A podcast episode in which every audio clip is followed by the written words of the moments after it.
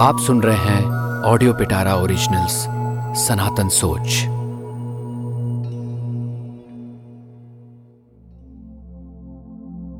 दोस्तों, क्या आपने सोचा है आपके घर के मंदिर में मूर्तियाँ क्यों रखी गई हैं? सनातन संस्कृति में मूर्तियों की पूजा क्यों की जाती है?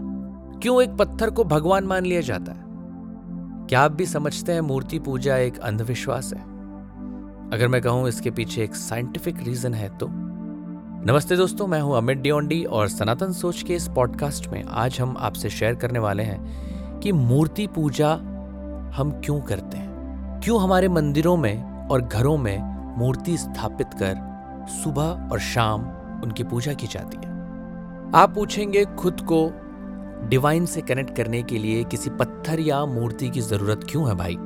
एक्चुअली जब हम किसी मूर्ति या तस्वीर को देखकर प्रार्थना करते हैं तो हमारे अंदर बेस्ट सेंटिमेंट्स यानी भावनाएँ उत्पन्न होती हैं। प्रार्थना में हमारा मन लगता है, हमारे इमोशंस कॉन्सेंट्रेटेड रहते हैं, और हम जब फोकस होकर प्रार्थना करते हैं तो उसका हमारे जीवन पर पॉजिटिव इम्पैक्ट पड़ता है। वैदिक टाइम्स की बात करें तो तब यज्ञ किए जाते थे।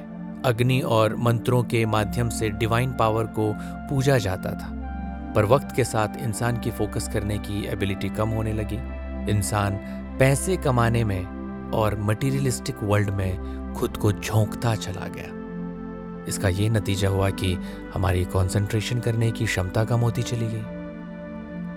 ये हमारे पूर्वज ऋषि मुनि बहुत जल्दी समझ गए थे और इसीलिए उन्होंने मूर्ति पूजा की शुरुआत की। एक मूर्ति को भगवान का रिप्रेजेंटेशन समझकर उसकी आराधना की जाने लगी।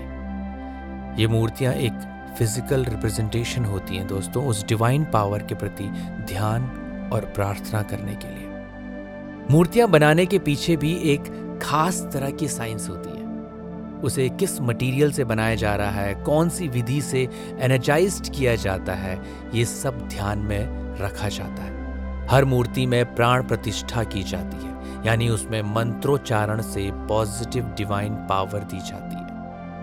उनमें चक्रास एक्टिवेट किए जाते हैं, ताकि जब भी हम उस मूर्ति के सामने बैठें तो हमें वो एनर्जी मिले और हमारा जीवन बेहतर बन सके। शिवलिंग की बात करें तो अलग अलग जगहों के शिवलिंग में अलग अलग चक्रास एक्टिवेटेड रहते हैं। और जब आप उन शिवलिंग के सामने बैठकर मेडिटेट या प्रार्थना करते हैं तो आपका वो चक्र एक्टिवेट होने की पॉसिबिलिटी बढ़ जाती है। ईशा योगा सेंटर कोयम्बटूर में ध्यानलिंगा ऐसा शिवलिंग है जिसमें सातों चक्रास एक्टिवेटेड है।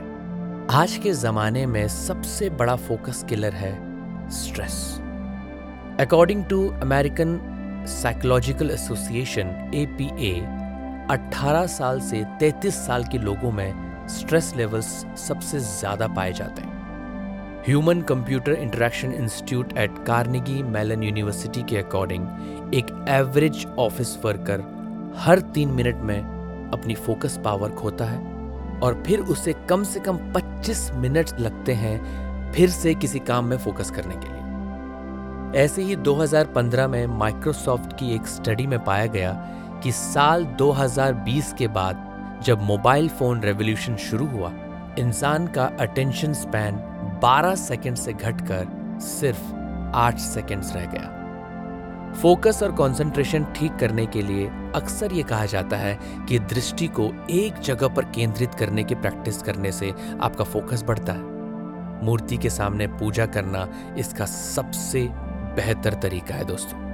आप किसी मंदिर में जाके किसी भी देवी देवता की मूर्ति के सामने पाँच मिनट भी खड़े होकर उन्हें ध्यान से देखते हैं तो आपको तुरंत अच्छे भावों की अनुभूति होती है।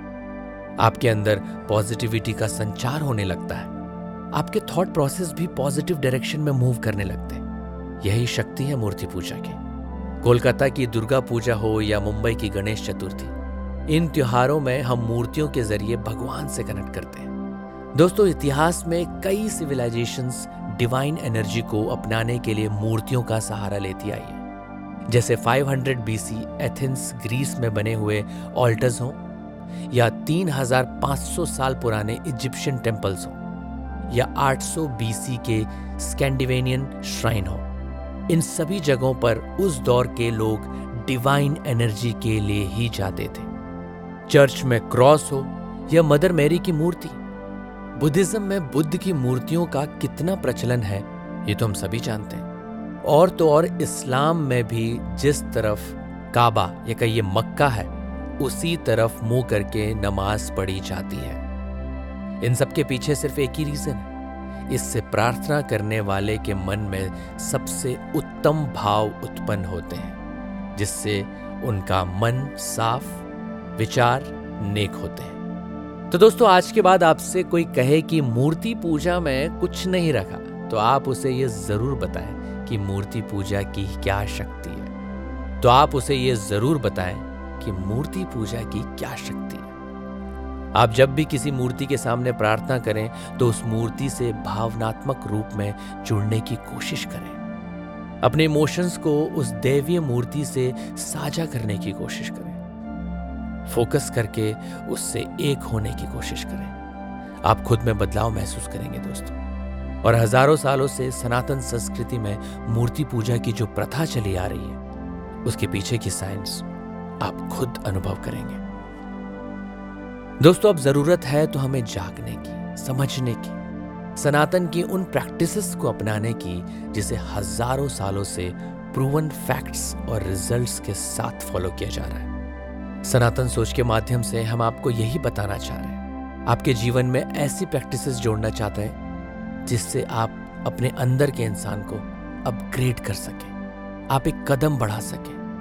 क्योंकि हमें लगता है वर्तमान में सनातन सोच की आवश्यकता है।